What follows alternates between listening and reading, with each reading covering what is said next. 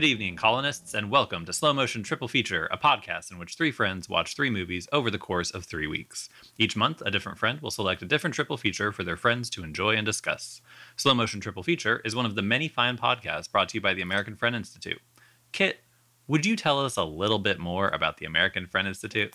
Um, okay. Um, the American Friend Institute is an organization that honors the heritage of the motion picture arts. We are we produce educational podcasts about film, including Adam Sandler, Life in Pictures, and have curated a jury-selected list of the 100 greatest films of all time.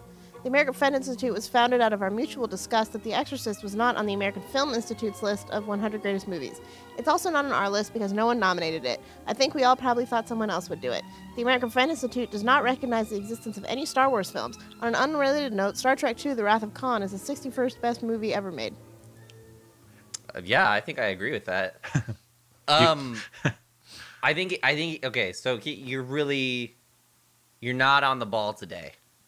Mm-hmm. You, you got you gotta you gotta step up your game. I think it's really important that the listeners know that like Mike and I, we're fully vertical, right? We're I'm sitting 90 degrees with the floor, and Kit is fully in bed with the covers up, laid down, and the microphone just kind of like pulled up on her pillow.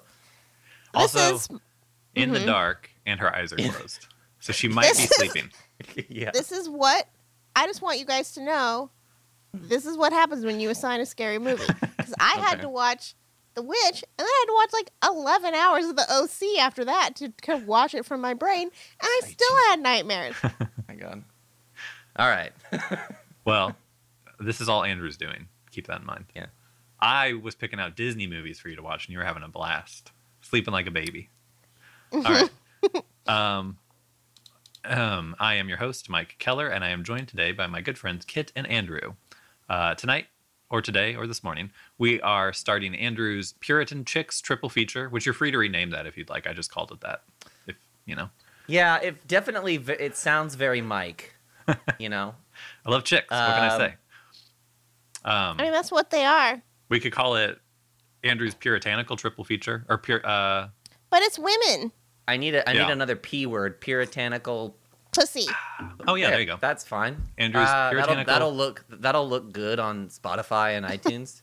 People What's like another pussy. late name for women that starts with P? Um, uh, Ooh. I don't know. I don't know. Pussy havers? There you go. That's great. That'll work. you really cracked this one. For any Puritans Penis, joining us today, I penis apologize. lackers? Do you like that better?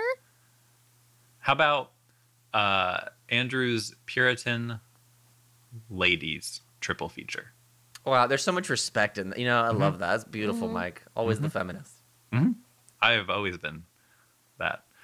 Uh, with uh, we are so we are starting Andrew, Andrew's Puritan ladies triple feature with 2015 slash 2016's The Witch, directed by Robert Eggers and starring Anya Taylor Joy.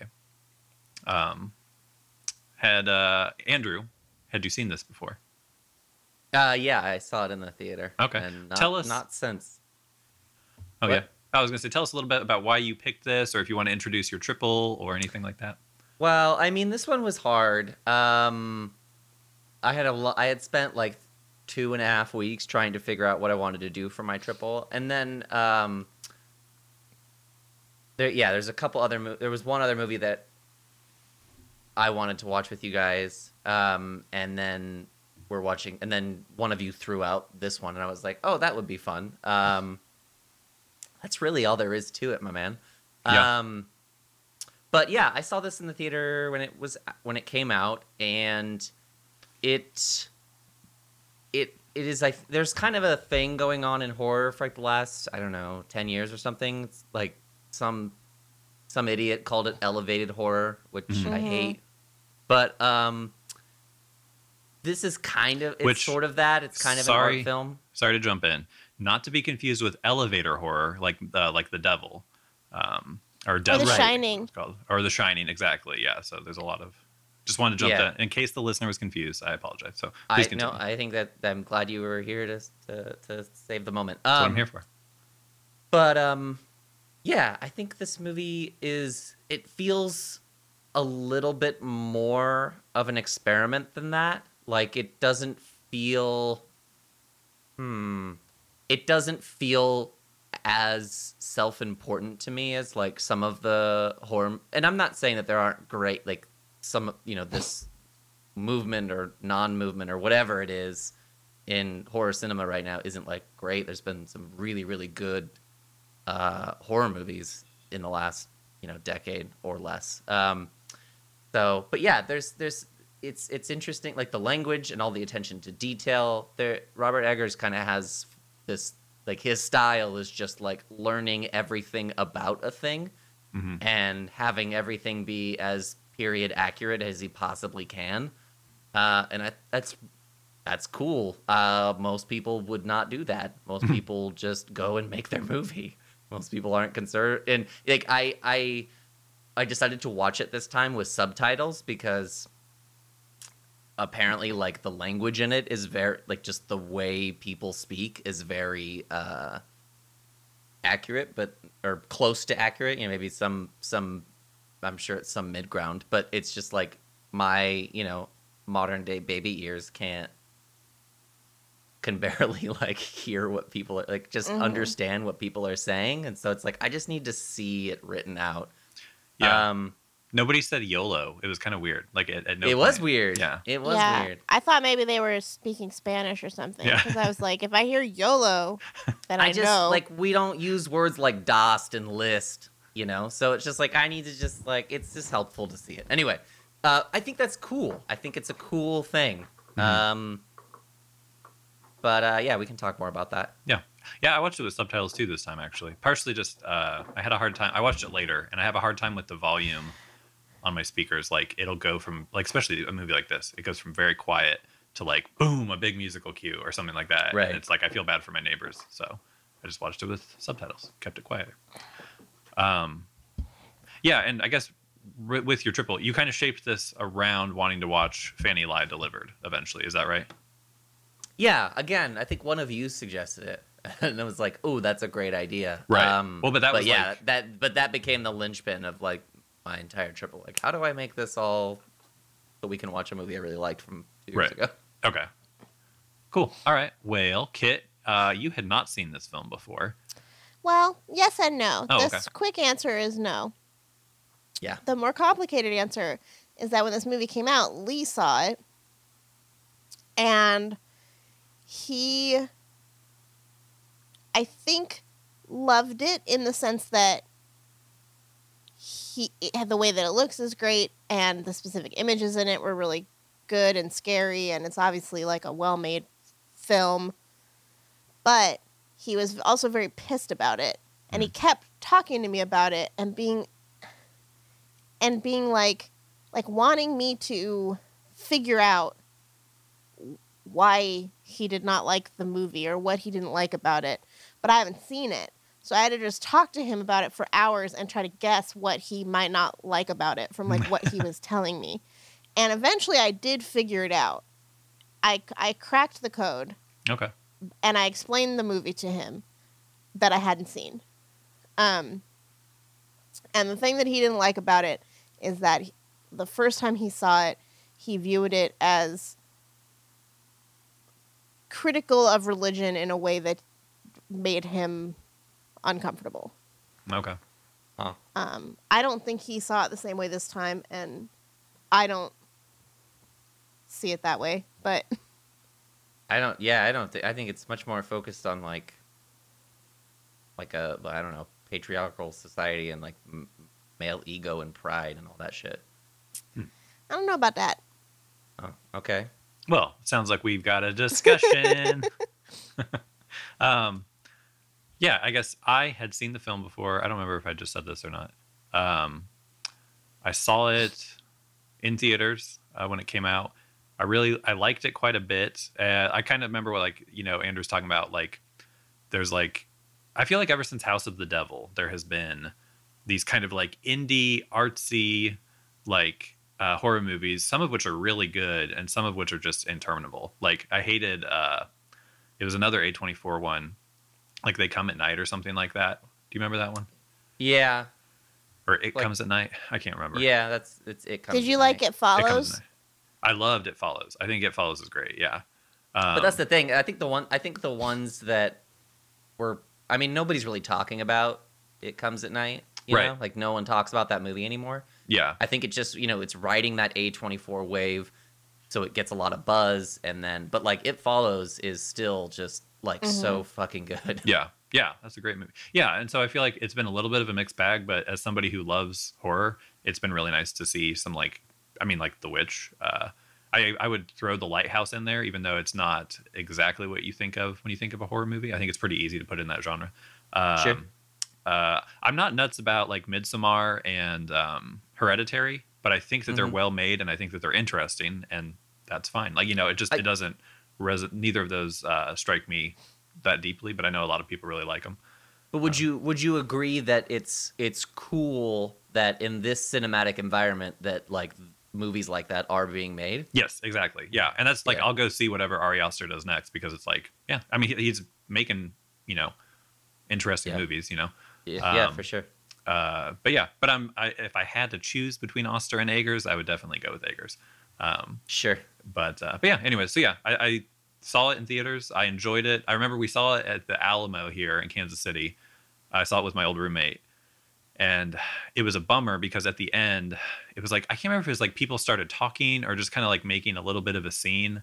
Um, and it was like I don't know if it was teenagers or what, um, but they were like. I think it started like somebody screamed, and then they all started like laughing with each other, and, else, and it was like, oh man, like this, you know, like I love seeing a movie in a theater, but when you get people that are like, especially at a horror movie, that are like disrupting it in that way, it really it makes it hard for you to experience the scariness sure. of it. So that was a little bit of a bummer. I last night was the second time I had watched it, and uh, yeah, I really liked it. But yeah, it sounds like we've got plenty to talk about. So enough about me. I don't Um, think this movie's that scary. I know. I almost think it's not a horror movie. Okay. No, it's a ho- it's for sure a horror movie. Come on, got to It's got to be. It's just not. It's it. It's sort of like um. It, it reminds me more of like The Shining in a way. Yes, like I think the, it's the very Shining's much probably like The sca- Shining. in that yeah it's more about that sense of like that sort of like sense of dread in your gut and not about like you're on like tense pins and needles i mean there are a couple of good well not good but just like a couple of scares like Mhm. traditional kind of horror scares but most of like there's so many just like you know long shots of staring at the woods and like a shot that is innocuous but becomes scary you know as Yeah. it as it lingers longer and longer making you more uncomfortable so it's stuff well, like and that And they have just- like the scariest music. yeah, the music. yeah they could that helps possibly too that's definitely that's definitely horror movie music They could be shooting a baby giggling and playing that music over it, and you'd be like, "What the fuck's wrong with this baby?" I mean, they do play the music. They over do, Key yeah. Baby. Another thing, Um, one thing about uh, one thing I really just off the top really like about this um, movie that I think it's both maybe the least interesting thing about the movie, but also the thing that makes it uh, a horror movie. Um, but I like that the the existence of the witch isn't uh, like vague. I like that it's not. Yeah. so- I feel like a lesser film or just a different film, but would be, you know, the the the route to go would be it's it's uh, you know it, it it may or may not exist, and we Mhm. leave the audience in a question mark. Um, so I like the idea that the movie almost opens on a baby being smashed and then wiped all over a naked witch body. Lee, I should mention, Lee did cut this movie for me, but he only cut like a minute Okay. out of it, and he put up subtitles of like what's happening. Like it was Oh. like uh, a scary crow. He cut the crow out. That's the thing he cut. He cut several things. He cut the baby being smashed. He cut the dog dying. He cut Okay, Just any- that's good. You didn't so- have to see that. So like that's the thing is, it's you know, I, I, f- I feel like I guess it's important for me to to to explain that caveat for this podcast is like I've seen this movie, but I haven't seen the things that are that make weirdos like Lee like it. I think, Well- and then even some of the plot is advanced in those moments, but Lee was sitting next to me, so I could ask him what had just happened. Yeah, I feel like those. So there are some pretty like just disturbing scenes in this movie, but they're all done really well. Like it doesn't feel, uh, like it's Gratuitous? horrifying stuff, but it doesn't. Yeah, it doesn't feel gratuitous. Like the thing where they kill a baby. Um, You I don't hate that. see it. I hate I hate killing a baby in a movie. I hate killing a dog in a movie. Um, Yeah. But to me, they do it in a way where it's not like, isn't this shocking? Like they do it in a way where it's Yeah. just like, now you really are scared of this witch. like, Mhm. uh, yeah, it's you know, it's horrifying. With Yeah. with the with with the baby, it's just it's a you know you it's like a baby at candlelit with nasty old witch hands, and then you see a knife. Yeah. but like it does. There's no actual violence that happens to the baby on screen. Right. and then it just cuts to like a, what is it like, like Like butter pestle? churn or whatever. Is that what is it? a Pedestal? pe- pestle, uh, pestle? where they grind in. I, I think that's how you say Yeah, it, like pestle. like the medicine thing. Yeah. Yep, mortar But and it's pestle. big. Mortar yeah. and pestle, anyway, yeah. and it's just like, I mean, it's horrifying. But yeah, you don't have to. They're, Yeah. they're not subjecting you to watching it. And then with the dog too, it's like, you hear the dog off camera, and and then you see just like a pile of fur with some blood. Like you don't even. Right. I don't even think you can. Like I don't think you would understand that it is the shape of a dog without you know the the prior association. Right. Yeah, no, and it's good because it makes it I like I prefer that. I mean, it depends on the movie, but I tend to prefer that style of violence in film where It- they let your imagination do plenty of the work and that draws you in more, it makes you more scared. Um Yeah. that said, It- it- a movie depe- like yeah, I agree. Dead I- I- Alive it- where it's just like splatter, it's like that's fun in its Mhm. own way, but it's that's not what they're going for here. So anyway, sorry. Exactly. Yeah. No, no. It's just it's truthful to what the movie is. But Yes. yeah, like I mean, yeah. Sometimes gratuitous violence. Sometimes you know, setting a precedent that like children and dogs can die in this movie. Yeah. Uh, in a in a horrible way is a. I mean, which this movie does, but yeah, it just it depends on the movie. But Mhm. yeah, I I tend to agree with you that less is more. Yeah. Yeah. Um, well, so where should we start? You guys were kind of uh, jumping into the themes. Um, Well, do you want to continue? smarter that? than me, so I'm. I have a feeling that she'll convince me. I don't disagree that it's about uh, patriarchy at all. I just think it's in. Like, that was another one of the things that I think Lee was not liking, or was conflicted about the first time he saw it, that he was like, it's projecting this 21st century way of looking at the world onto these people. Mhm. Um, but now having watched the movie, I'm like, I found the the I found the film extremely empathetic toward Calvinists, Yeah. possibly more so than I would be as someone who, like, you know, I'm not an expert. That's not my time period exactly, but I've, you know, I have read the documents that he used to make this film. And, you know, I, I, I think Calvinism is probably the reason that I kept studying religion because I think anybody who comes across who learns about them or comes across like the, you know really gets into the theology of of puritanism the your first reaction is like what the fuck are these people like this is fucking insane. Mm. And then I wanted to figure them out, so I kept learning about it, and eventually I got to the point where I'm like, okay, I'm pretty sure that they're right. Like this is the right Yeah. Christianity. like it's or at least I appreciate it feels like Christianity. They I, I, I admire the way that they follow the implications of what they believe so rigorously. Mhm. Like they take they take what Martin Luther kind of introduced. Um, are you talking about? Are you talking about Calvinists in general? Or are you talking about this particular family? I'm talking about Calvinists in general.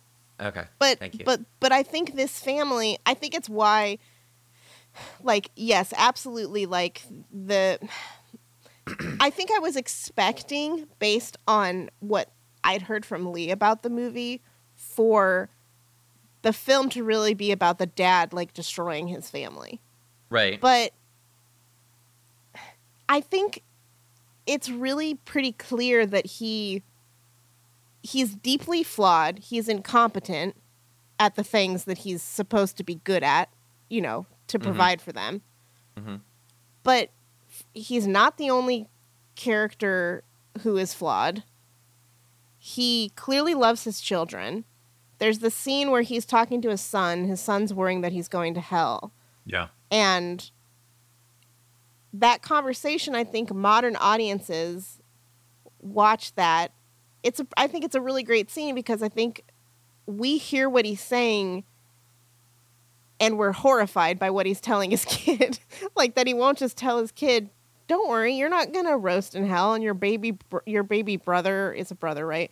Is mm-hmm. not Yeah. roasting in hell. Like, it's fine. Like, what he's telling his kid is horrible. And yet, I think, maybe I'm assuming too much, but I also think you get in that scene that he's that he's being very loving toward his son within the framework of belief that he has. What he's saying is the most comforting thing that he can say. Yeah. No, To I, his kid. Yeah, I love that scene. Like It's um, very good. Um, I agree with you. It. I think I'm just still very, very angry at William in that scene, just because I'm like looking at this poor child who feels like he has to worry about burning in hell, Hmm. and that's fucking infuriating to me. I think But I that's just not. hmm go ahead. I like it because I feel like it's a much more honest answer than yes. like everything will be fine. Your brother will be fine. Like he, he's just Yeah, like. God knows. We don't know. You know. Uh, so yeah, I think it.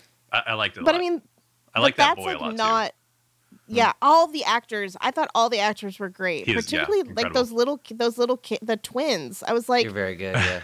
i don't like like lee doesn't like scary kid and so he's influenced me to be very like skeptical of scary kids they were so good Yeah. and like funny and scary. Yes, and so fucking Um, annoying.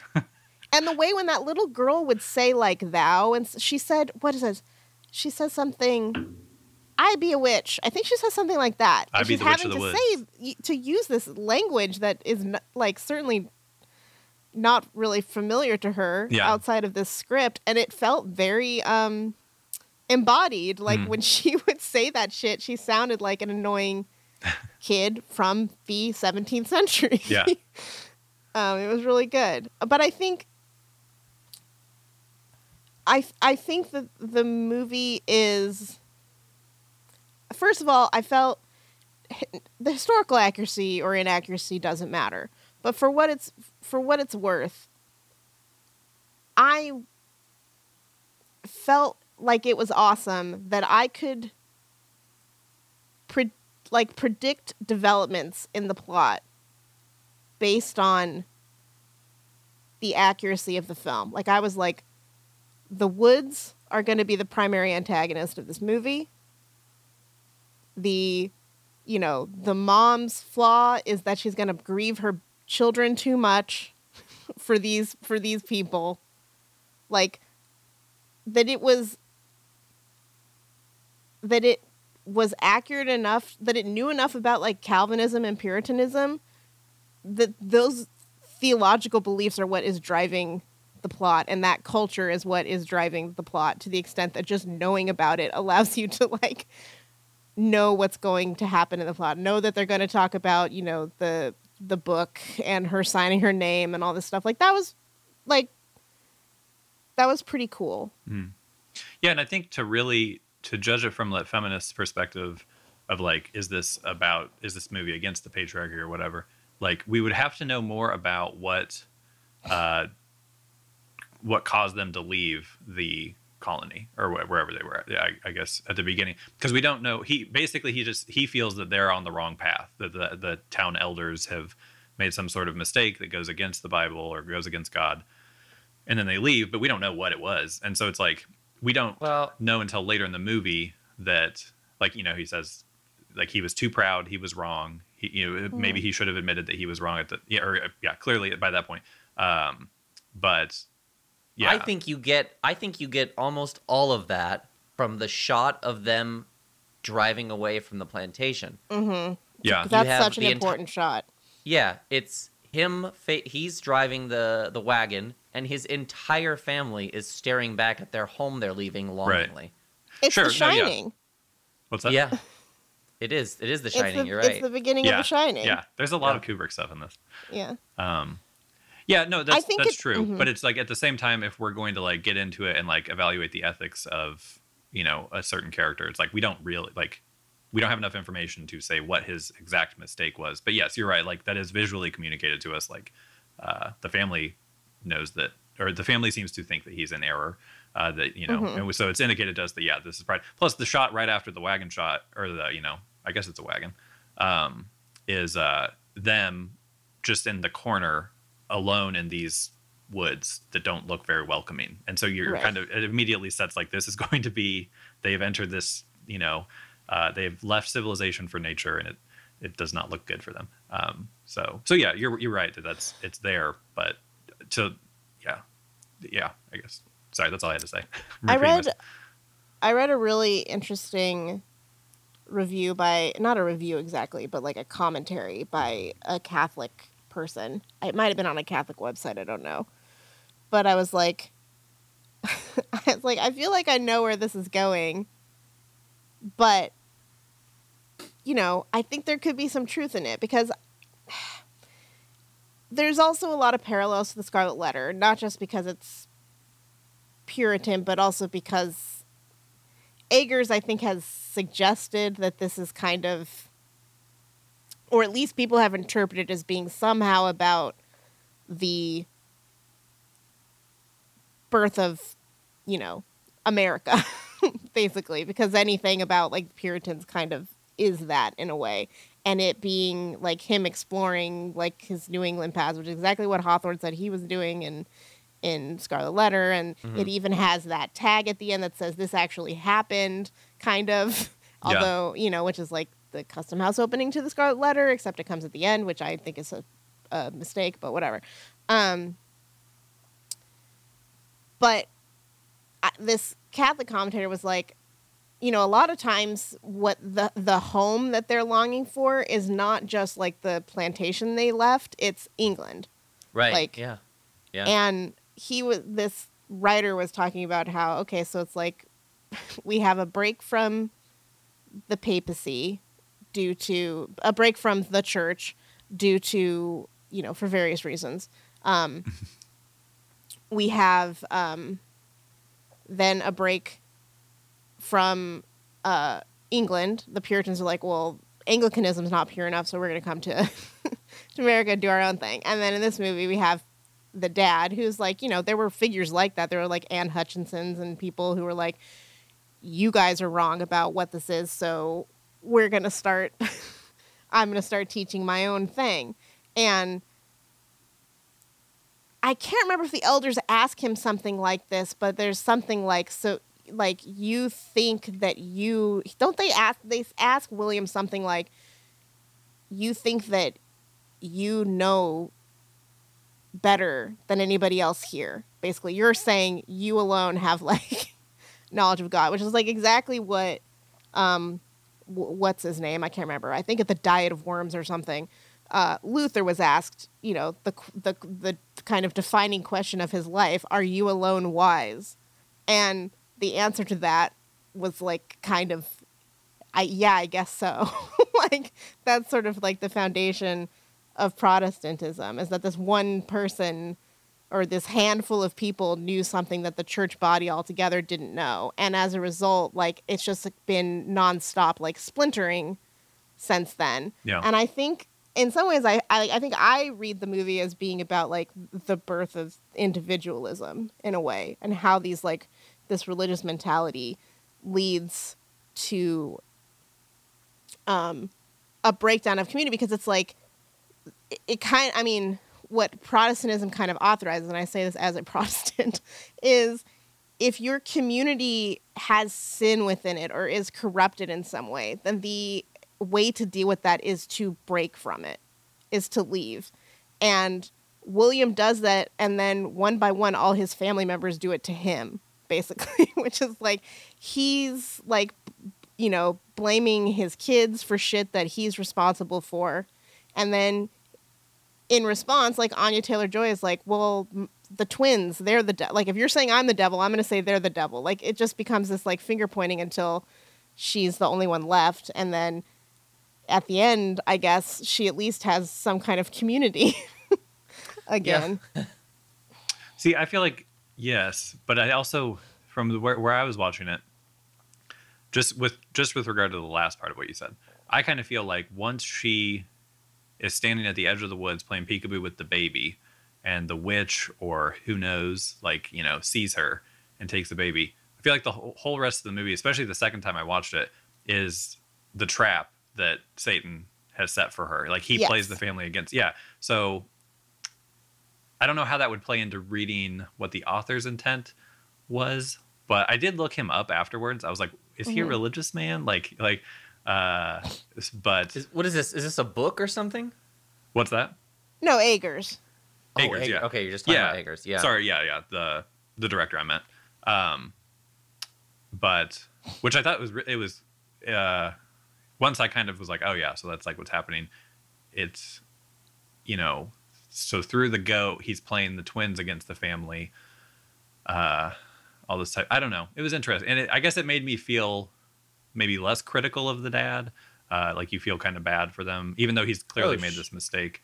Um, but sorry, I guess I kind of lost my thread. But I think, but I think that's you know, I think that's what Kit was saying about you know, the movie being empathetic. I think a lot oh of yeah, yeah, I think a lot of the empathy that we feel as a viewer uh, comes from the fact that we know that it's not completely this dude's fault. right, Like maybe the inciting sort of, you know, moment uh, comes from a place of, I don't know, pride or whatever. But yeah, ultimately, It's why it was stupid of him. Like, because if they already believed this about the woods, like they know basically before they go there, they're like, Satan and witches are in the woods. right. Do so they let's know- live And in a place that- that's surrounded by them. Exactly. Knowing that, they decide to go somewhere where they're even more isolated than they were before. yeah. Do they say that early on? They know that like there's evil in the woods or something. No, but I'm saying they didn't develop that from I think moving there. I think that's something, and Oh, that is yeah. something. My m- one of my friends wrote probably the best dissertation I've ever read, and it was kind of about the development of. Uh,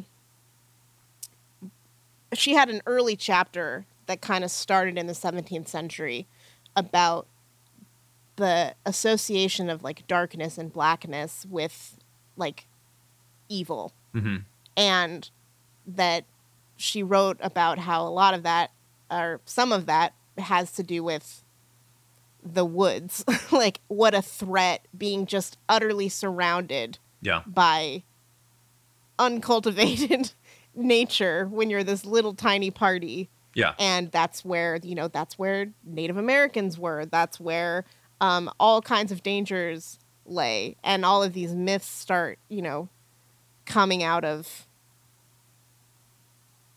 you know this this fear of the woods and like her the mom just being like don't go near the woods like Yeah. obviously that's like kind of that's like a persistent thing in in folklore and stuff um but th- things were just so dire all the time and like life and death for them that I think it probably took on an even like more intense valence. But Yeah. that's just kind of I think I think I typically don't like things. I don't like stuff about witchcraft where witchcraft is real, typically. Mhm. Because I think the more inter- generally, I think the more interesting story is the fact that a bunch of people were killed for no reason.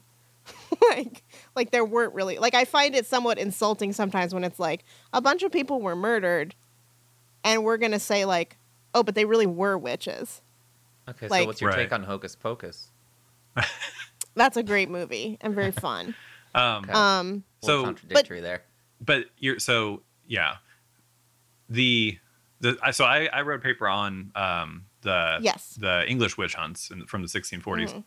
and uh, my whole the whole point of my paper was so and not not to quibble, but you said like this all happened like these people were killed for no reason, and my like what I was trying to look at, and I think what the movie does, like we were talking about with the empathy, uh, the uh, yeah, um, that there was a reason. We it's just it's foreign to us. Like we don't really get it.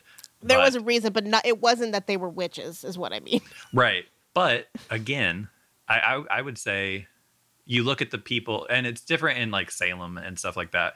But especially when you look at like like the continental like witch trials and things like that, Mhm. um, you can kind of see like the types of people, and you still see these types of people in the world today. They're just not regarded as witches that need to be either burned at the stake or whatever.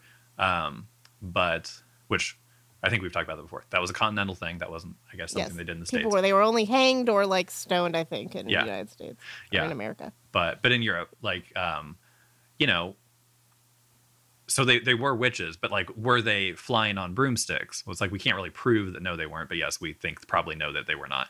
But uh, but like were they killing babies? Like were they stealing babies and killing them? Maybe you know, like uh, uh, what else happens in this? Oh, and like the you know the the boy is uh, was it Caleb when he goes out into the woods once he's alone and he come he approaches the little witch you know cottage or whatever uh, and he's you know molested or something you know something witchy happens to him but it's like maybe Mhm. that was uh some maybe if something was happening to their kids they would have explained it as witchcraft and now we would be like well that person you know molested the kid or you know whatever. And like people still steal babies. Uh, you hear about that that like from hospitals and stuff every now and then. So anyways uh all I think um, Uh, I wa- I watched a, a little featurette and Eggers was talking about uh, you know how these people were basically living in you know like fairy tales and reality were just kind of melded together Mhm. and so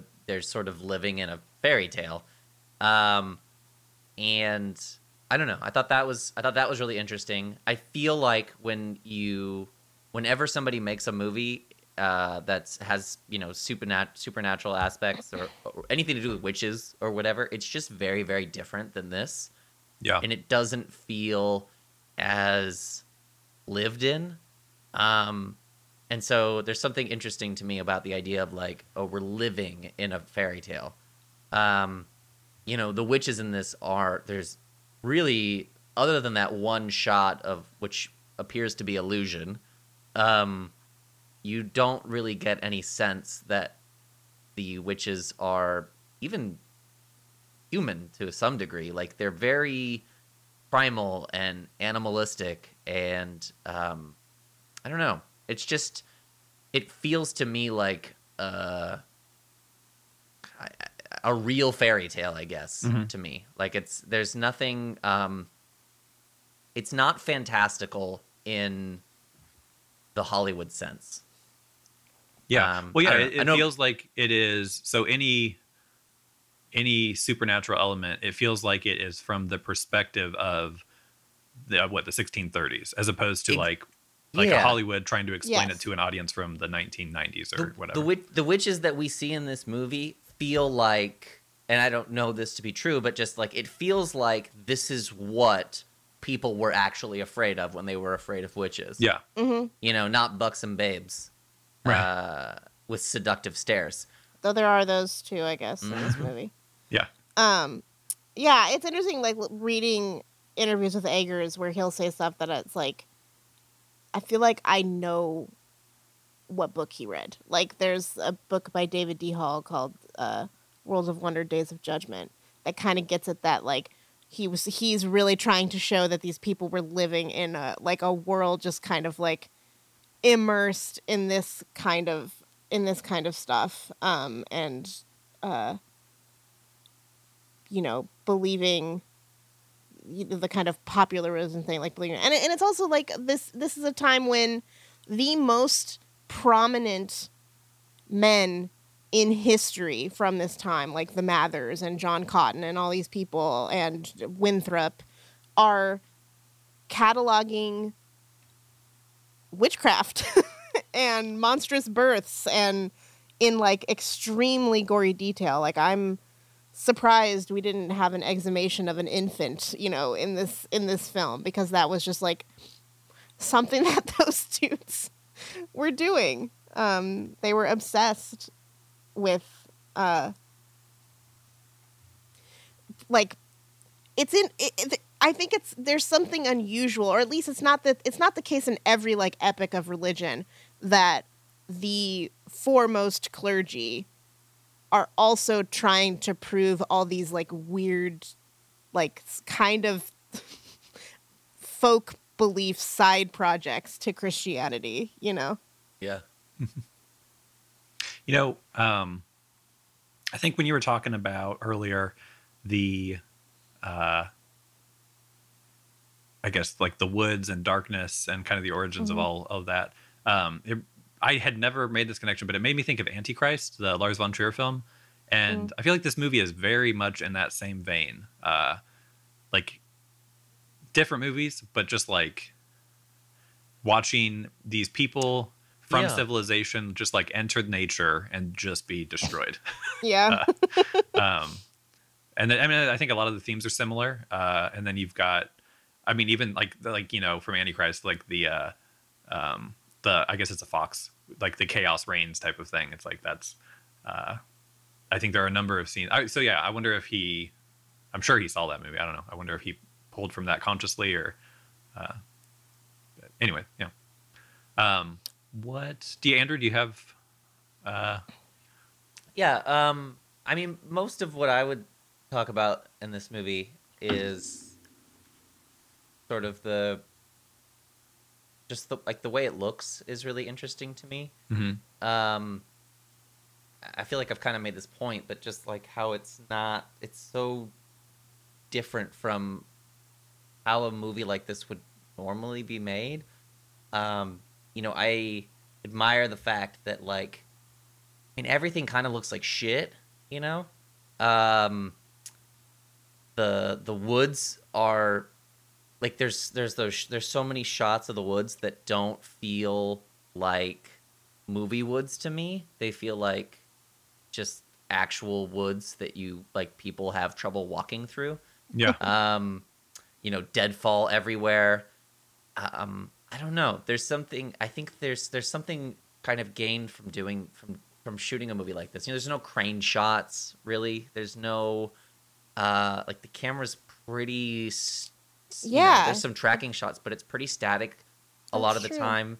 Um, the way it's lit too is uh, it feels all m- like almost entirely like uh, Mhm. natural lighting hmm um, which you know a lot of movies will kind of they're, they're sort of mimicking hmm natural lighting but it doesn't necessarily feel like actual lighting like you'll get like a fully lit face but then you'll get like flicker so that we we know that it's a candle Yeah. I it's think- like they did a little bit of a Barry Lyndon because I the, the production designers were talking talking about they were sort of listing the things that they Mhm. knew were inaccuracies, which were all extremely minute things about like all the cloth of the costumes not being hand woven and and Sure. the windows being too, but like they made the windows of the house bigger than they would have been so that more light would come in. They Yeah. lit way more candles because candles. I mean, you wouldn't waste candles like that. But like that suggests to me that's like, well, they really are trying to light this then with daylight and candlelight Yeah. as much as possible. Yeah, yeah, and um, uh, what was I gonna say? Oh, another thing that was really interesting, um, and maybe kind of a problem, like part of a problem that I had with the movie is that you know the dad is sort of, they sort of establish in no uncertain terms that the thing that this dude is best at is chopping wood. Mhm. Um, and so I actually find it all like a little like I feel like their house needed to be even shittier. Like I needed to see like stuff feel like it was gonna fall over or something. Because the idea is that he built this house, right? Yeah. I guess so. Yeah. And yeah. So he builds this. I just I yeah. So I guess I had a little bit of an issue with that, where it's just like this feels too complex for this dude. Like there should be there should be this this house should be more decrepit or like falling down or you know there should be some sort of complaint happening about their dwelling. Um but that's pretty picky, nitpicky. Um another thing about uh the siting of the house that I s- uh, I was watching this featurette and they were talking about how you know, they tried to be as as they tried to Mhm. be as period accurate as possible, and like they couldn't find anybody to do. They they filmed in Canada. They couldn't find anybody there to like produce the planks for the siding of the house. So they like had to get some like old dude in Massachusetts who just like knew how to do it, and then they just had to ship every single plank there. Um, anyway, that's fun. Stuff like that's fun. Yeah, I think that's really cool that like there's still somebody like a still a filmmaker doing stuff like that. Yeah, because he works on houses. The guy works on houses from that period in that area, so that's why like he knows how to he knows how to do it. And there was something he told some funny story about um how like still that wasn't really they weren't doing it accurately enough for Eggers that they like the way that they actually built those house houses was w- with like posts Yeah. in the ground Mm-hmm. and he really wanted to do that and the guy was like it's winter like i can't dig a post right now and so he just had to settle for them like not being built exactly the same way See, and that so I've seen him talk a little bit in interviews, and if he was, he seems very personable. He seems like a very cool guy. But if if his public persona was just like a little more like precious or something, that would be just so annoying to hear. totally that type of thing. agree But i like, think it's because he was like a costume designer and a Yeah. production designer i think Yeah. and i'm like that doesn't bother me right from like yeah, so if from it like was someone little who hadn't done that job it would bother me yeah um yeah so i think that that's like it's not it's not that i want to see that in every director necessarily but it's like he seems like a cool dude so i think it's cool that he's like doing that and like you watch the lighthouse and it's like there's just a lot of like i mean yeah it's it's clear that he's like doing this out of love and not out of like trying Yeah. to be like you know i mean clearly he loves kubrick but he's he's he doesn't seem like he's like trying to be the next stanley kubrick necessarily or who, who it's knows not. It's nice when you see somebody who is uh, obsessed with you know detail, and I think a lot of people maybe roll their eyes at that level of, of obsession. But it's nice when it like pays off in in a Right. Yeah. meaningful way. Yeah, definitely. Um, that was you mentioned the costumes. That was one of my notes I had that I really thought the costumes were cool in this movie. Like They look cozy. they do, kind of, yeah. Like yeah, and the kids just look so fun. Like the two twins, they just look so funny know. in their it's so cute them yeah. standing there yeah, it's like cute and funny, but it also adds obviously to the menace that they're like dressed like little adults yeah, so much. yeah. Um, I think I think William looks really cozy. It made me want to go out and buy uh, like a double XL T-shirt and uh, and I like love that size kind of shirt. Size forty eight pants. yeah. and Yeah. just tie them with a rope. As long as you Uh, weave it yourself, you you know, yeah. put the uh, giant like uh, ghetto Bugs Bunny, uh, you know, press that on yourself. um, We gotta bring that. We gotta bring that with like a no fear shirt or something yeah, like that. yeah. I used to have those. In, I used to have several of those in fourth grade. You could probably use, um, but uh, the big dog maybe. Anyways, Big dog. Yeah. Trying to look at my Sure. notes. Um, so my first note, I didn't take notes while I was watching the movie, but I fast forwarded and took notes to kind of like remind myself. Um, so just on the film in general, I said I really like it, uh, but the ending doesn't sit well with me. So, and I kind of wonder if this is what you're talking about with Lee.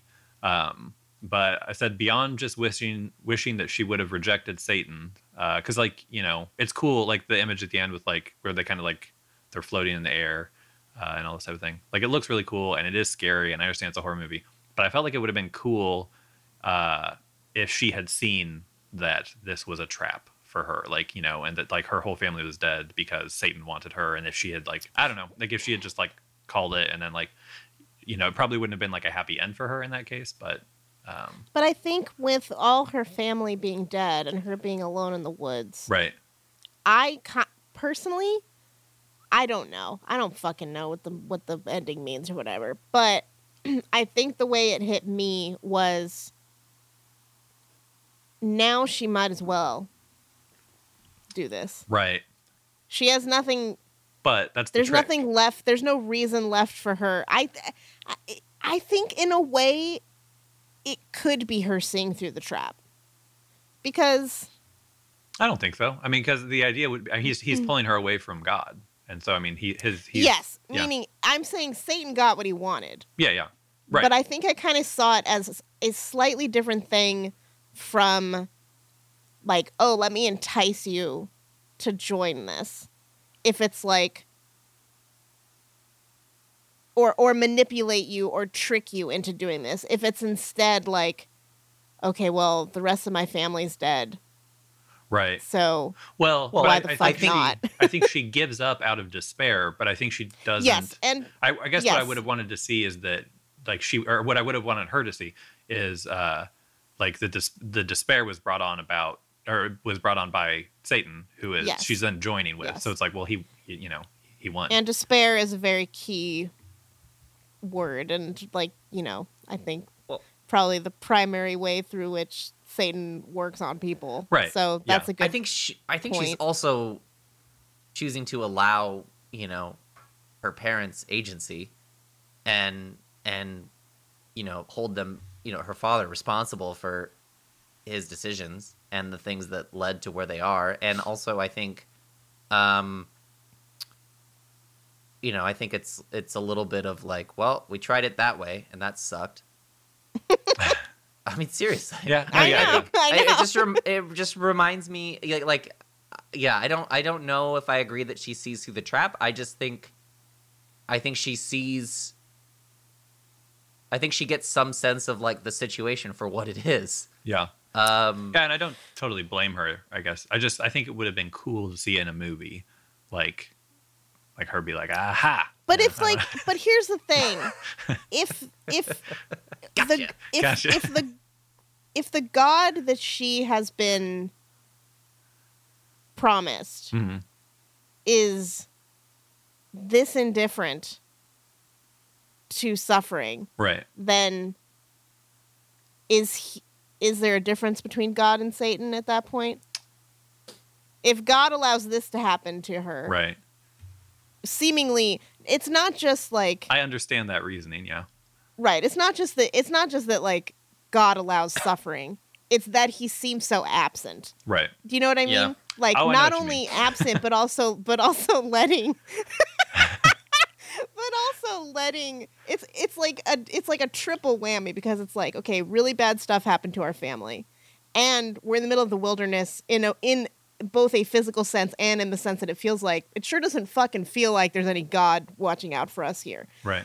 and three, if there is a God, he's letting his adversary destroy us Right. without intervening in any way. Yeah. So I, I, I, I feel like if if there's a theological point to be made with her joining Satan, it's probably something to do with an indifferent.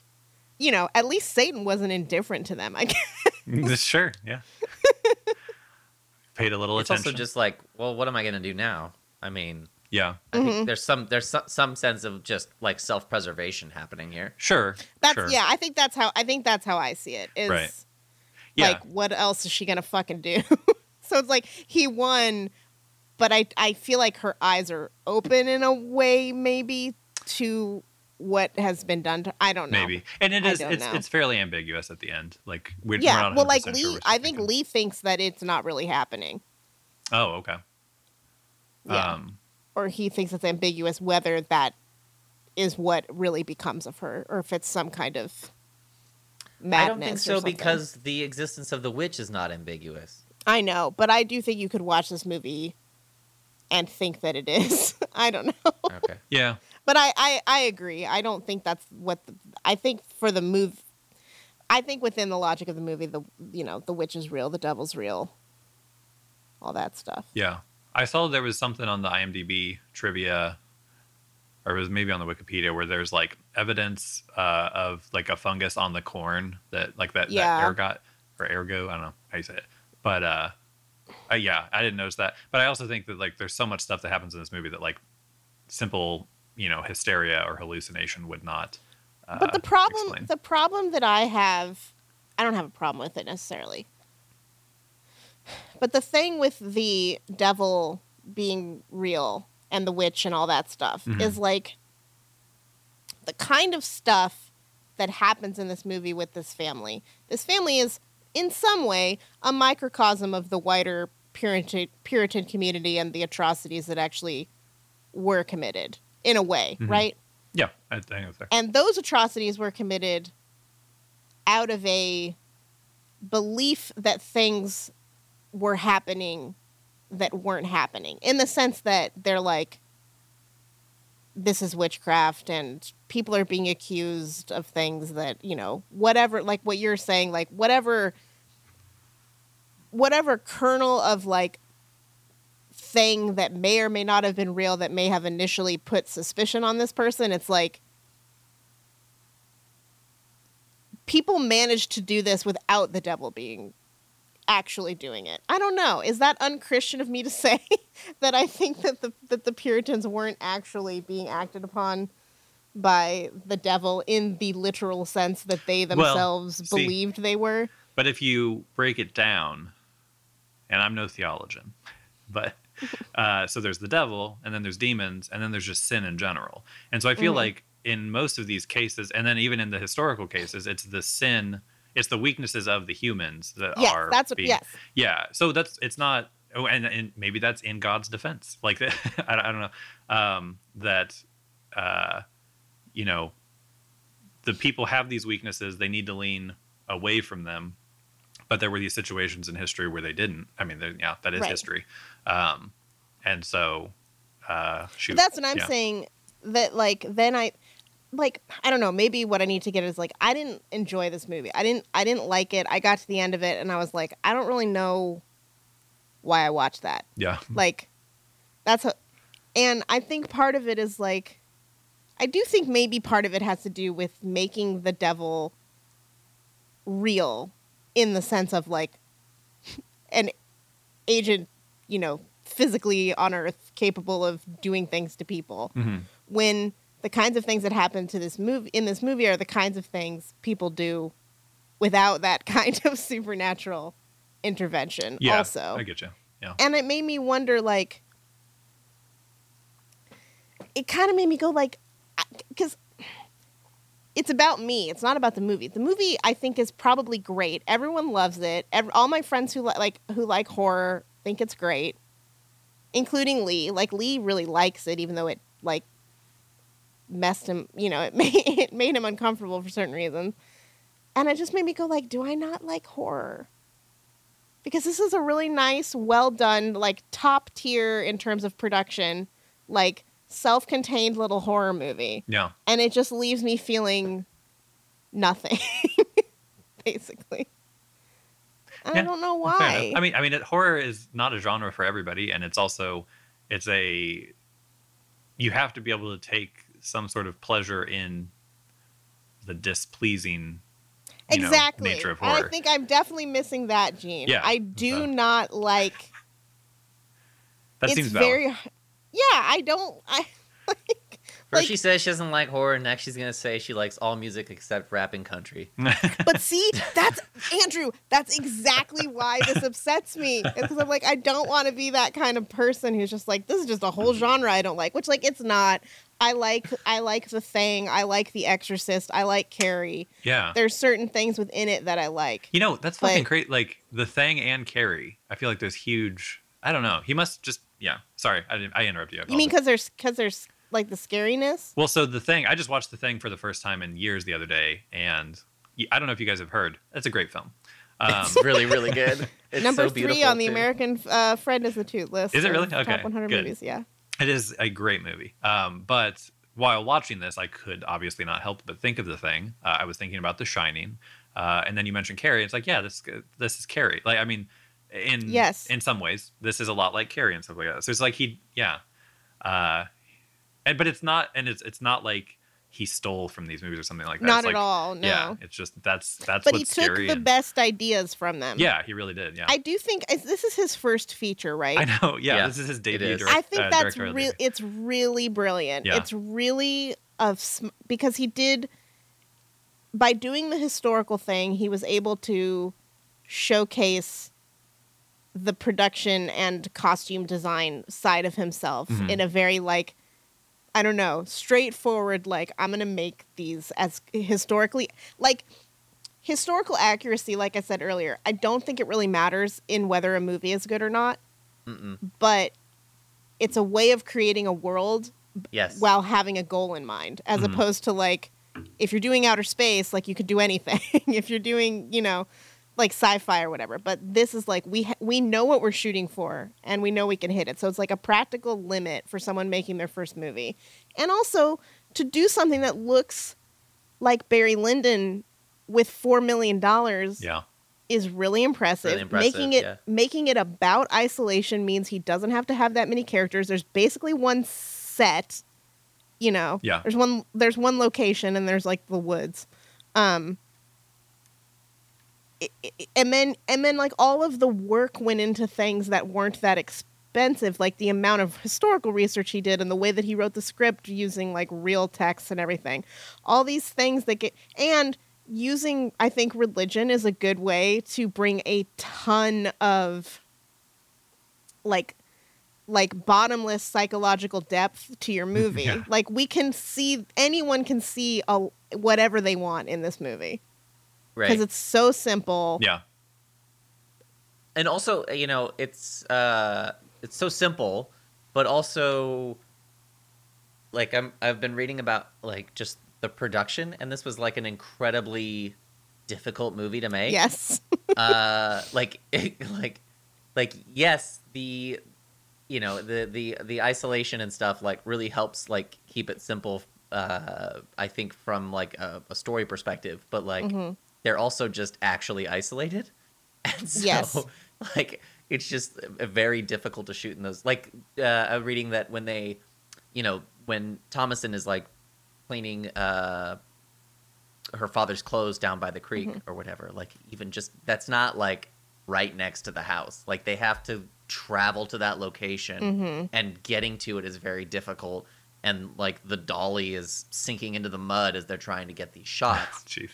And you know um and then working with the goats apparently was like a nightmare Yeah. um and they had like three goats originally and they were all supposed to be very different from each other and what they were left with was one goat who would either sit still or chase the lead actor or the the william the the dude yeah.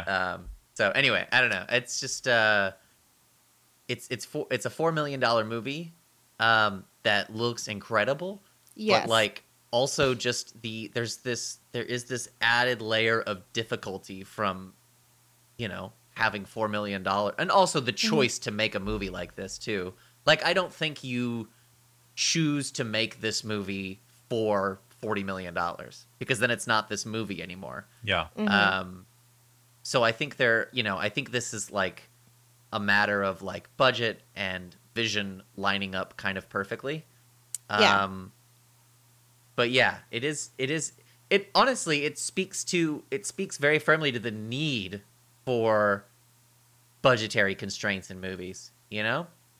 Yeah. Like a, a, a- a creative, um, sort of perimeter fence or something that just Mhm. it it's you know the idea of a filmmaker coming in and and and knowing what their movie is down to the dollar is kind of a cool thing. You know just thinking about the way big budget movies are made now and um i remember after the avengers came out and they were making iron man 3 and the avengers was really really successful and I remember Marvel just went to Shane Black and was like, "Here's another twenty million dollars. See what you can do." And it's like, that's but that's that's fine for that movie. But I'm just like I'm just thinking about like how, you know, I mean, th- that the point of that movie is very very different from the point of The Witch, obviously. But it's just very interesting to me thinking about, um, thinking about the way money can impact a, a, a movie. You know, having Mhm. too much of it can be a problem a- as much as having too little. Honestly, having too much of it might be more easily a problem than having too little of it because at least when you have too little you have to think about things a lot more.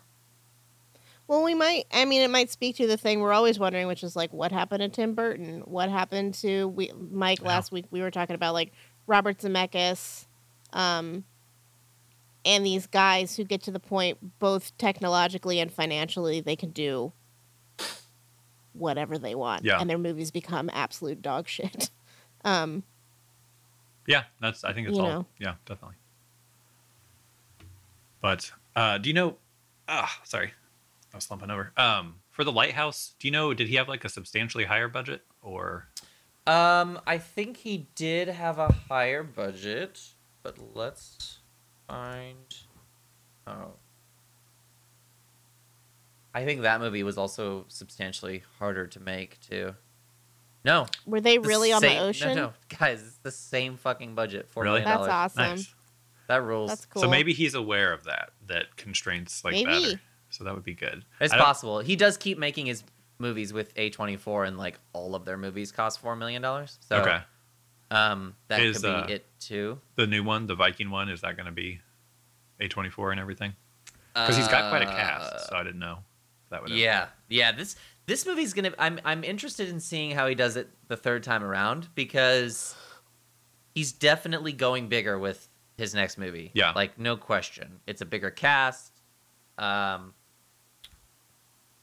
already like that's a big thing. Like big movie stars, that kind of stuff. So I'm just I am very very. The Northman. That's what he's making. Yeah, and doesn't have anything about budget. yeah, yeah, and I'm sure that got kind of fucked up by all the coronavirus stuff too. So maybe it. Yeah, but that But but, his next movie has like a couple Skarsgårds, Nicole Kidman, Willem Dafoe, Yeah, Anya Taylor Joy's coming back. So yeah, there's a whole he's he's at least not going to direct a Star Wars or a Marvel movie.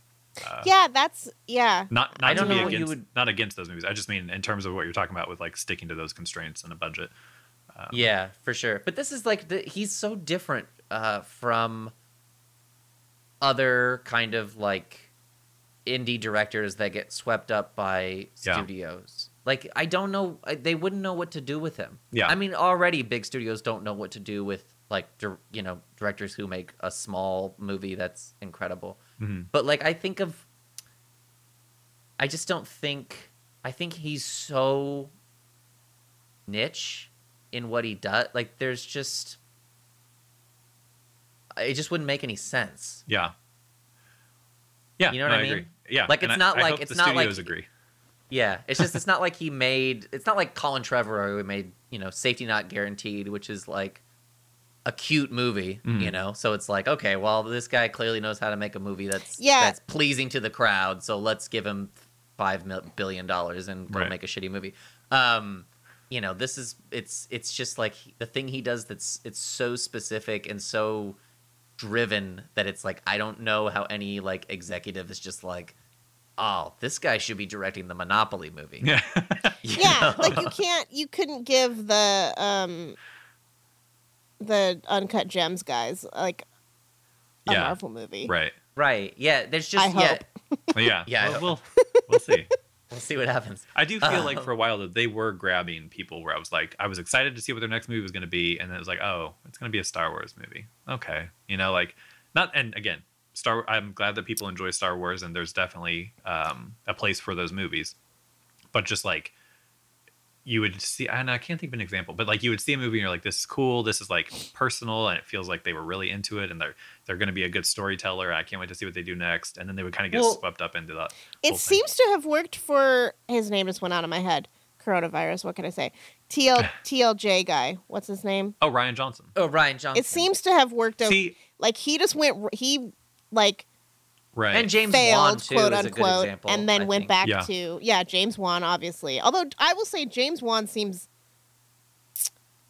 he's the rare breed who seems meant to make both kinds of movies eh, or I if anything oh, yeah, more meant so. to make crazy blockbusters It is it is pretty crazy. Like thinking about how they swoop they grab this horror director who like his career is so interesting to me because he made Saw. He made a he made a, a a short film that I think Harvey Weinstein bought, and then he directed the feature Saw, which isn't like a great movie, but there's interesting things about it. I think. Mhm. Um, and then he just like makes kind of terrible movies for a while, and then it's not until the first Conjuring movie that people started caring about James Wan again. Well, actually, Insidious, and then The Conjuring on a more like wide scale. But Mm. um, just going from like the Conjuring movies to Furious Seven is like the greatest leap I think and I've he knew ever what seen. to do He knew what He- to do. Yeah, he knew yeah i think and that's and really had cool an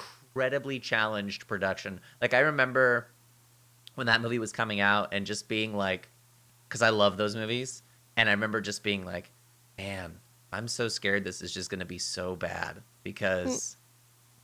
And it's great. It's so much fun, but uh, and emotional, and pro- it's probably the, my favorite in the entire series. Um, I don't know. We're kind of getting off on a James Wan tangent, but uh, yeah, I think that guy's very cool. And then to go from that to fucking Aquaman is Yeah. it's very cool. And now he's going. Now he's doing. Uh, his next movie is just like a horror movie again, like a little low Okay. budget horror movie. Cool. So yeah, Yeah. it's I cool. It's cool when they can kind of get back to that. But I think of like I'm thinking more. I think what I'm trying to get at is I'm thinking of when studios do that. Um, you know, I think about like Marvel grabbing Joss Whedon. Joss Whedon was not a traditional, like a successful director in the traditional sense. Like Mhm. his movie prior to that, you know, he'd made a movie eight years earlier that bombed pretty horribly, Yeah. but was pretty good. But Mhm. like that's just not usually how I feel like a lot of times how directors like move upwards. It's Yeah. like it's got to there's got to be some some level of like success. Um, but like I don't know. I know I'm kind of uh kind of meandering here, but I'm just trying I'm trying to figure this out. Yeah. I'm trying to figure out why these guys because like I guess Joss Whedon doesn't really work because uh you know he was he was just like a comic book guy and that's why he got Mhm. hired Yeah. um and a writer but like maybe Shane Black is a better example Yeah. like Shane Black made uh you know Kiss Kiss Bang Bang and then I think his next movie is Iron Man 3 you know so it's like where does that make sense Yeah. I think. Well, it also, but I mean, it's another writer, so maybe they were, you know, that's true pick, picking guys who they knew could. I mean, and same of same with James Gunn. I think James Gunn, even though he directed, obviously, is kind of known as a writer in a way, and they also picked him. Um, Yeah, maybe there is like try maybe that maybe it's an attempt to. I mean, maybe we're just talking about Marvel specifically now, but it just like maybe it's an There is attempt to nothing like. else. I know, yeah. Maybe it's an attempt to create like personality in a situation where it's kind of it's such a machine that it's hard Yeah. to have any. But like if Well- if we're talking about like these three movies, like yes, the Avengers feels like a Marvel movie. It also feels like a Joss Whedon movie. Yes, Iron Man 3 feels like a Marvel movie through and through. Also kind of feels like a Shane Black movie. Hmm. You know, like there are notes of Lethal Weapon, there are notes of Kiss Kiss Oh, Bang yeah. Bang oh yeah, and the nice guys and all that stuff. And then, you know, there's and then James Gunn, obviously, like, yes, definitely a Marvel movie. But also feels a little bit like Slither and some of the other trauma stuff. Like there's there's some of that stuff percolating in there. So that now, yeah. I don't know how any of this connects I to wonder- the witch. Yeah. I wonder if it's like a comic book mentality or a comic company mentality because I, I'm not certain about this, but I think isn't the writer king in comics like you, you you'll either you'll have like a sometimes writer artists, but often like a writer and an artist, and I think the writer is the king Yeah, the writer in the that writer, world, not the visuals. Yeah, the writer creates the the as I understand it, I took a comic book class in college and like we had to make a comic book and like explore the process. But like Cool. the writer writes the story and then creates like detailed notes for the artist to create. So like usually when you're writing a movie script, like it's kind of looked down upon for the unless the writer is the rec- director for the writer to like give visual notes. hmm But in comic books, it's kind of the opposite where the writer absolutely gives visual notes. Interesting. Well, um, did you have more notes on About the movie that we watched. the witch? Yeah, just to bring it back around because we've been going for a while. Um, I, I I've got a few left. I don't know if we touched on some of them. No, not really. I mean, this stuff is it's it's. I really really like this movie. It's a little, it's a little difficult for me to talk about. Obviously, Mm. like Kit's education is, you know, has gives her a way in, and then I mean, you guys both are religious, so that gives you guys a different kind of perspective than I have. I think, um, but I do like it. I do think it's very interesting. I think it's one of the better horror movies to come out in a long time. Um, yeah, I mean, I don't really have a ton to say. So Um, with with regard to that kind of like the non-religious perspective, uh, did you? Had, I can't remember if it was you or Kit that said earlier. Did you find this like scary or? Um, No, I don't. I don't. I find it unnerving. I find it Unnerving, yeah. uncomfortable. Okay. Which is which is I think a very good. Like I think some of the best horror movies all have kind of that that have that uh, attribute where it's it's not scare it's it's not scary in a in a you know sort of like there's no it's not the anticipation of something jumping up behind you and grabbing you Mhm. it's it's just like an underlying unease um Do you feel like it like the puts sh- you in their head pretty well, or were, or were you? I mean, it seemed like yeah, I do. Yeah. I mean, I think all the char- yeah, I think I think all the characters and their motivations are very well outlined. I think this this movie is m- more to me a you know a family drama than Mhm. than Yes. a horror movie in a lot of ways. Um, I do think it's a horror movie, but I think like I was watching an interview with Anya Taylor Joy, and she was basically saying, you know, like I while making this movie, I constantly forget there's an actual witch because it just feels so much, you know, there's so much detail and, um, and and and and whatever else being put into, you know, the breakdown of this family that it just feels like a, you know, a domestic drama. yeah, So, um, which I think I, I think is true, and I think that's, you know, I think that's very important to the horror aspects too. Um, I think, I think this, I think this makes this is what makes the movie, you know, not just a creature feature and just more accessible to people. yeah, I think you know all these all of these characters have you know flaws and motivations and things that that we Mhm. can all understand and it's not just about being afraid of what's in the woods um you know there's plenty to be afraid of just in existing in this place with these people Yeah. you know like there's there's nothing in this movie that really says to me these people wouldn't have been fucked without you know if there Right. hadn't been a witch in the woods yeah, Yeah. like their demise had it feels you know you know we we talked about that shot earlier where they're they're on the wagon and it's just like that shot is so important and part of the Mhm. reason is because it feels like their fate is sealed Yes. that- from that moment that's the horror of it all is is that's that's where the that's where the unease begins Mhm. is just like these people are clearly making a mistake you know it just Yeah. feels it's like it's, It's like really watching the, cool. it's like watching the donner party take the the wrong Exactly. turn you know Exactly. I think it's like the best moment of the movie in a way because, you know, I you somehow and there's no it's si- I mean there's no dialogue. There's nothing. It's just purely visually tells you they're fucked. yeah. Yeah. Um, so yeah, so yeah, I think this is uh it's a very good movie. Yeah. that's my take. Yeah, I like it quite a bit. Um, yeah, and I was curious. It's how it would nice. hold It's up. nice when something when you watch a movie and it's like, it's it's so full of life and complexity, but and and there's stuff to talk about, and you're gonna Yeah. be able to draw. You're gonna be able to draw from it, you know, on on later viewings. But it doesn't feel so far up its own ass that hmm you know what I mean. Like Yeah, there's, definitely. Yeah, especially like a pu- I think you know, you guys would know, but I think the elevated horror thing, the like period horror can often feel up its own Yeah, Yeah, for sure. in a way. Um, it would have been very, and everyone like everyone. T- Lee also kind of doesn't like that they the dialect that they use. I think, I don't know, maybe just having read it, I'm like, I think that's cool that he did it that the way that he wrote the script sounds really cool to me. Mhm. Um, I think it's a s- I think it's a slippery slope when you start doing things that impact the audience's ability to literally understand what the characters are saying. yes, and You I know, did miss a lot of a lot of it yeah, for sure. I mean, I think about I think about the lighthouse is is sort of the same way, Mhm. and I mean Bane.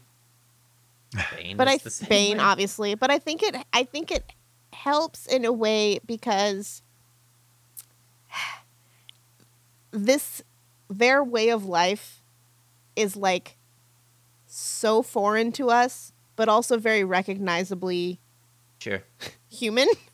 So like they talk in this way that is like almost how we talk. Like it's almost our language. Yeah. But it's Right. just off enough that like we can't really understand it, but it doesn't alienate us so much that we're like we give up on trying. to- Like it's kind of like we're trying t- I hope, I mean, I hope people who watch this are like also trying to understand like their religious worldview and their, you know, like Yeah. their situation, like, but Sure. it's hard because it's so fucking weird to us.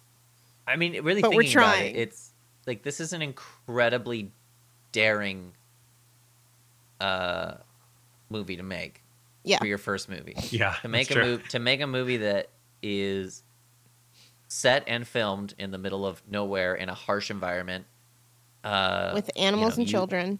yeah, using animals and children, the two things you should probably avoid. Um, and then doing so in a way that maybe a lot of your audience is not going to be able to understand. Yeah. Um, But that's, the other thing that a small budget helps with. I mean, yes, the stakes Yeah. were huge career wise, but like, well, you're only going to lose $4 million. It, you're not going to make like a $250 million Western with like cannibal bunnies and like a lady with a wooden leg with a gun in it that a guy ate. Like, you know, right. like if you're going to make a movie that's as weird as, say, The Lone Ranger is, maybe don't spend $250 million on it. Maybe spend 4 million. Yeah. exactly. Yeah. And I mean, this movie did well. Like it, Yeah. 10 times In- its budget. yeah, which is, it's, I mean, that's incredible. I I think, think even just outside the box office, I feel like it's it's lived on. It's in a remembered, Yeah, yeah. very few movies sure. have Yeah. in the last five years.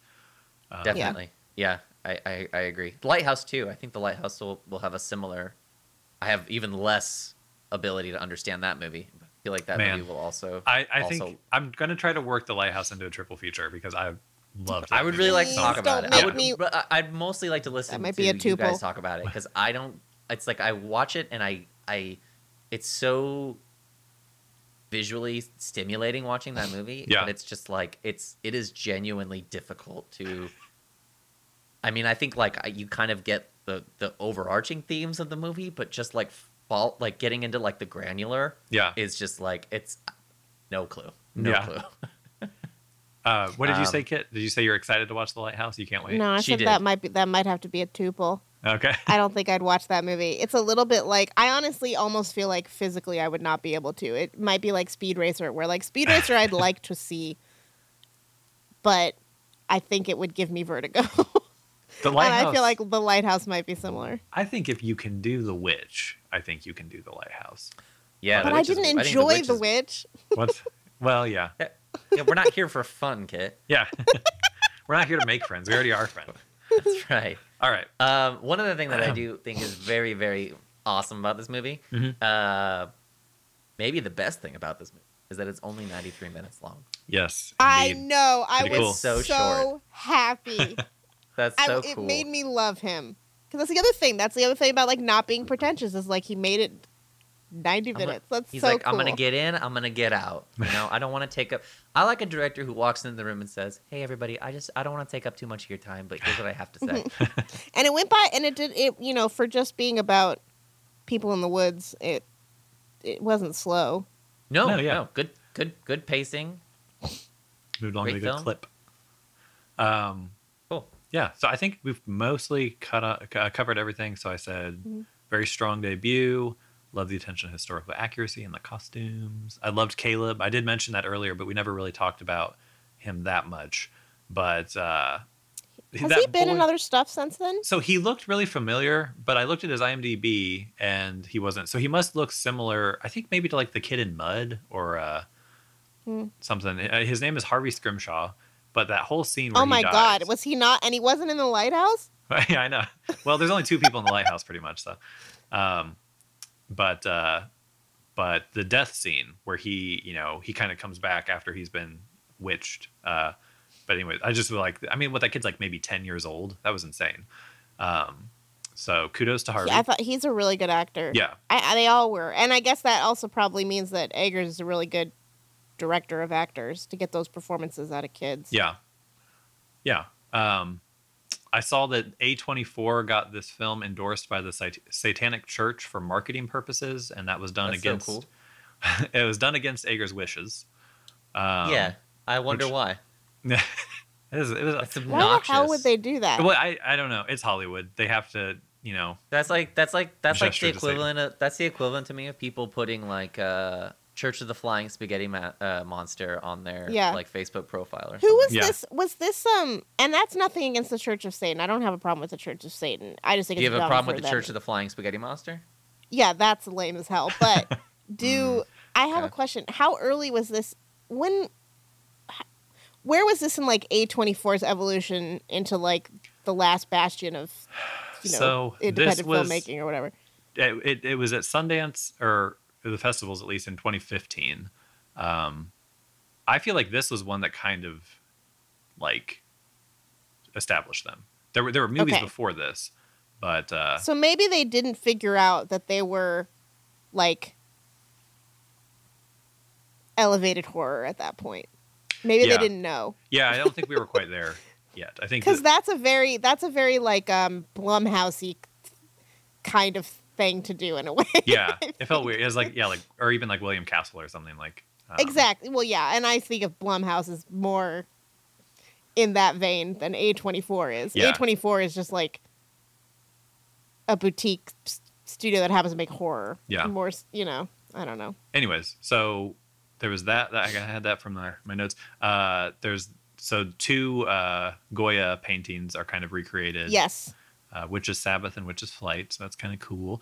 Uh, for Kubrick stuff, I noted like yeah, Barry Lyndon, uh, the candle lighting, um, and also just like staging shots to look so much like paintings. I mean, not even just recreating like the Goya ones, but there's ones that aren't even, to my knowledge, recreating a specific painting uh, that just look like art, uh, either of that Mhm. time or a little bit later.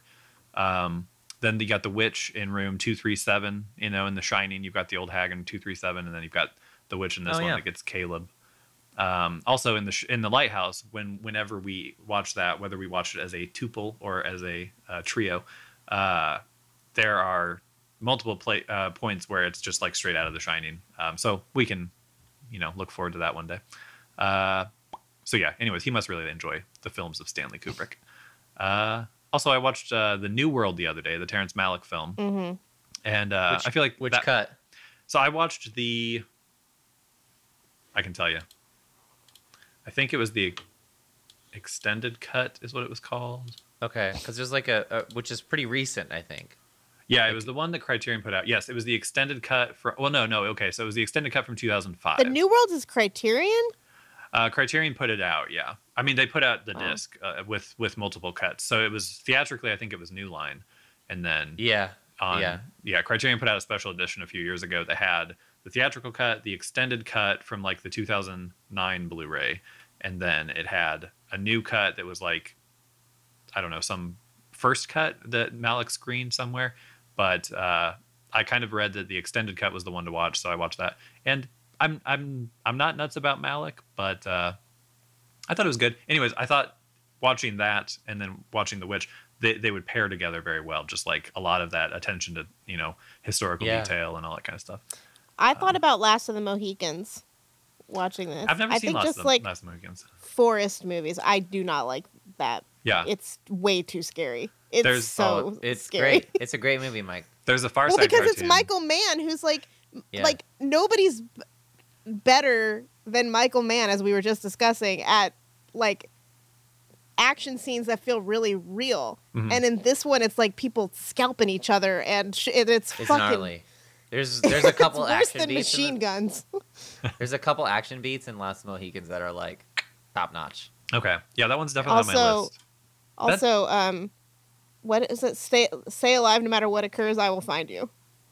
Great, love it. Great. That's what Paul, Paul F. Tompkins used to go to break on his podcast by saying that. It's It's, it's really amazing. funny. It's Yeah. great, and it's DDL. It's DDL like delivering that. Like it's it's awesome. It's Yeah. like it's like totally like a Hollywood movie line, but like Yeah. it it's it's like the only time that I can think of where we got to see Daniel Day Lewis Well, then he in Jumps a down a waterfall after that. So- right but we, we never got to see him like do that kind of No. like hollywood kind of action movie sort of big it's because it is kind of like a it's a big romantic kind of crowd crowd Yeah. pleasing sort of movie okay um and we never got to see him do that in anything else that i can think of So yeah, I like Yeah. that movie's special to me. In a I might have couple to bump that but up It's not it's not like amazing, but there are things that I really like about it. Yeah. Um, It's definitely what Scarlet Letter is trying to Sure. do. sure, yeah, for sure. Um, okay, so are there any more little stragglers, or is it time for the cruise minute?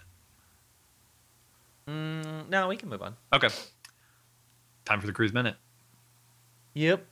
I don't. I don't have anything. I w- the only thing I thought of last night was that mm-hmm. I am. I'm very close to watching Jack Reacher for the first time. I haven't quite gotten to it, but it is in my Blu-ray stack, slowly moving toward the top. That's so great. That's so great, dude.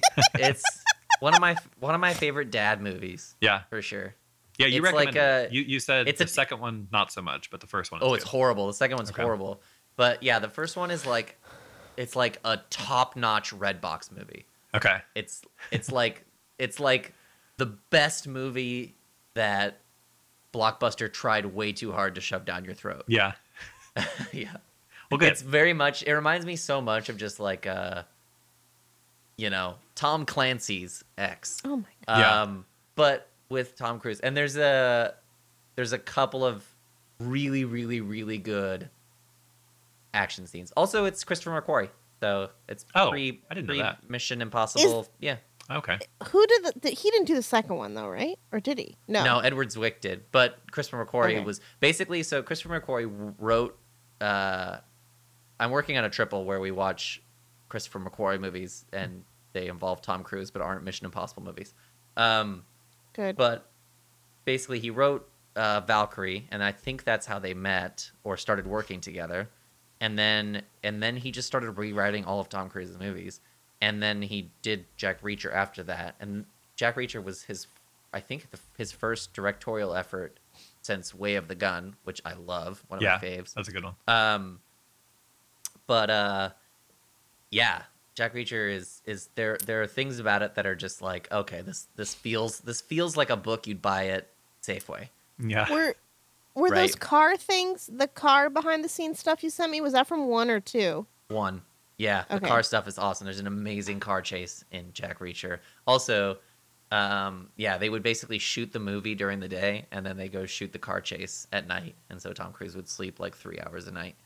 Um, but yeah, there's there's That's great me. action beats. There's a really funny action uh, fight scene that takes place in a in a in a bathroom, and it's just these dudes trying to beat up Tom Cruise, but they're too big, and the weapons that they have are too large for the room, so they just keep hitting other things.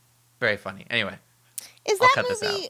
Okay. How violent is that movie? I mean, I know he only all he does is fight. yeah, it's But- like bone. It's like a little bone crunching, you know. But no, there's no, there's no act. I mean, it's PG-13 violence. There's oh, no okay. actual. Then that's fine. There's no blood or anything. It's Maybe not- I'll watch that. Also, Werner Herzog is the bad guy, and that's hmm Oh, seriously? I didn't know Yeah. that. Okay. dude. You gotta you gotta watch this movie. I Okay. mean, it's like I don't want to like oversell it Yeah. because it's like one of those things where it's like I remember when Denise and I went and saw it. It was just like, all right, yeah, we'll go see this because and and then and then it was just like a pleasant surprise. like, Yeah. oh, this is actually a lot of fun, but it isn't like. It's very much a dad movie, Right. You know? Which, yeah, that's fine. so it's perfect for like a like a Sunday afternoon. Right. Okay. Yeah. Yeah. And I picked it up a while ago for like four bucks, and I was like, Yeah. yeah, it's got Tom he's Cruise. just like he's it. just yeah he's a total just like it's like man on a mission kind of thing but he's just so fun to watch it's one of those rare occasions too where everybody's angry about the casting of something and because apparently the jack reacher books are like a thing Yeah. um, but everybody was mad because they wanted michael shannon to play uh, jack reacher um, which would have been cool too but it's just one of those things where it's like oh this is so much fun you know like um, hugh jackman as wolverine or uh, uh, heath ledger as the as the joker you know everybody was complaining about Or it before they actually saw it Tom Cruise as Lestat. Tom Cruise is Lestat, exactly.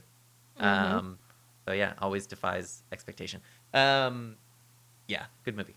Cool. Well, Uh, yeah. my, my, I'm excited. my my cruise minute is that uh, some issues going down on the old Mission Impossible Seven set. Uh-oh. Yeah. Very sad. Really? They had yeah, they had to shut down filming. His, Oh. his crew is refusing to work any longer. so I don't really know what that means for the movie. It's very unclear whether they're just like, all right, I guess we'll just go edit what we have, or but they went. Do they mean to- because has the shoot dragged on? Yeah, and the like, Okay. the UK is a lot of the crew is from the UK, and their UK is like They need like I don't know, t- t- 29 weeks of vacation a year anyway. So That's, right? That is true. That is true. I work for I work for a company that uh, is was originally based in the UK, and like so, um, basically from the entire month of August is like a dead zone.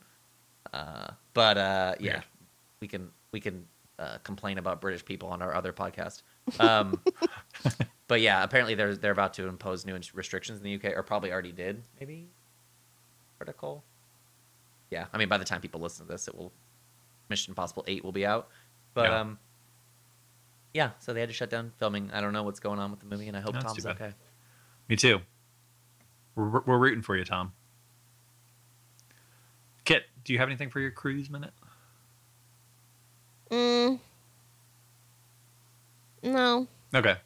Well, who do you think he should have played in this movie, The Witch? Oh, you know, I think we said earlier I would love to see Tom Cruise like play the dad in a horror movie in a house horror movie, which this isn't really exactly that, but um, you know who he could have been? Okay, this is who it'll be. He should have been the voice of the goat.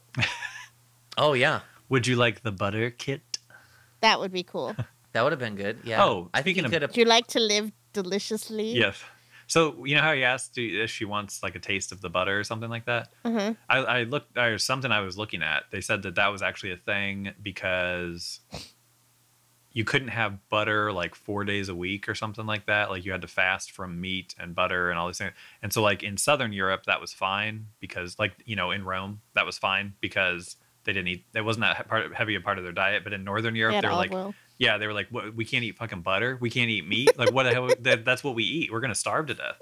Um, because like the fast days were like it was like four days a week, and so it's like that's you know most of your year, and so that was actually a thing. Like I guess it would have been a thing in the 1600s. Like like Satan would be like, you want some butter, and you'd be like, yeah, I do. I would. I'm eating a muffin here, and it is terrible without butter. I commit my life to you or whatever.